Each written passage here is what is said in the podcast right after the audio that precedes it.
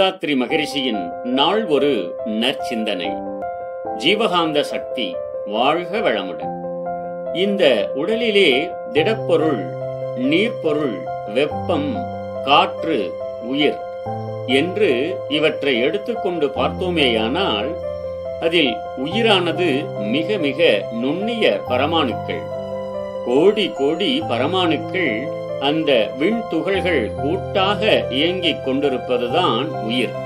ஒவ்வொரு உயிர் துகளிலேயும் தன்னுடைய சுழற்சியினால் வரக்கூடிய விரிவு அலை ஒரு அழுத்தம் பெறுகிறது.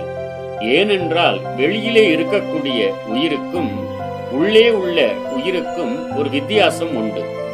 இது உடலிலே சுழன்று சுழன்று ஏழு தாதுக்களுக்கு சத்து பொருளாக எசன்ஸ் வரக்கூடிய எக்டோபிளாசம் அல்லது ஓஜஸ் என்று சொல்லக்கூடியதாகவும் இருக்கக்கூடிய ஒரு வியத்தகு ஆற்றல் பெற்றதுதான் இங்கே உள்ள உயிர்.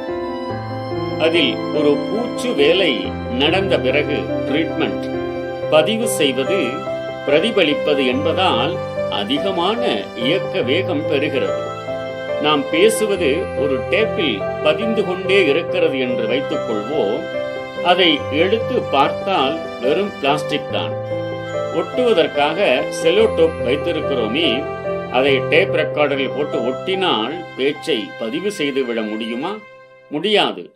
ஏனென்றால் முதலில் ஒரு காந்த பூச்சு மேக்னெட்டிக் ட்ரீட்மெண்ட் கொடுக்க வேண்டும். பிறகுதான் அது பதிவை ஏற்கும் ஏற்றபின் பிரதிபலிக்கும். அதுபோல பதிதல் பிரதிபலித்தல் என்று மன இயக்கத்திற்கு உரிய செயலாக எனும்போது அந்த உயிர் சக்தி சுழலும் போது தானாகவே அந்த அலை வெளிவந்து கொண்டே இருக்கும். அப்படி உடல் முழுவதிலும் இருக்கக்கூடிய உயிர் சக்தி சுழன்று வெளியிடக்கூடிய அலையினுடைய அழுத்தம் உடலிலே ஜீவகாந்த சக்தி என்று சொல்லுகிறோம். அந்த அலை அழுத்தம்தான் ஜீவகாந்த சக்தி. உயிருக்கும் ஜீவகாந்த சக்திக்கும் வித்தியாசம் உண்டு. உயிர் என்பது ஒரு இயக்க நிலையம். இயங்கிக் கொண்டே இருப்பது. அதிலே இருந்து வெளிவந்து விரிந்து கொண்டே இருப்பது விரிவு அலை.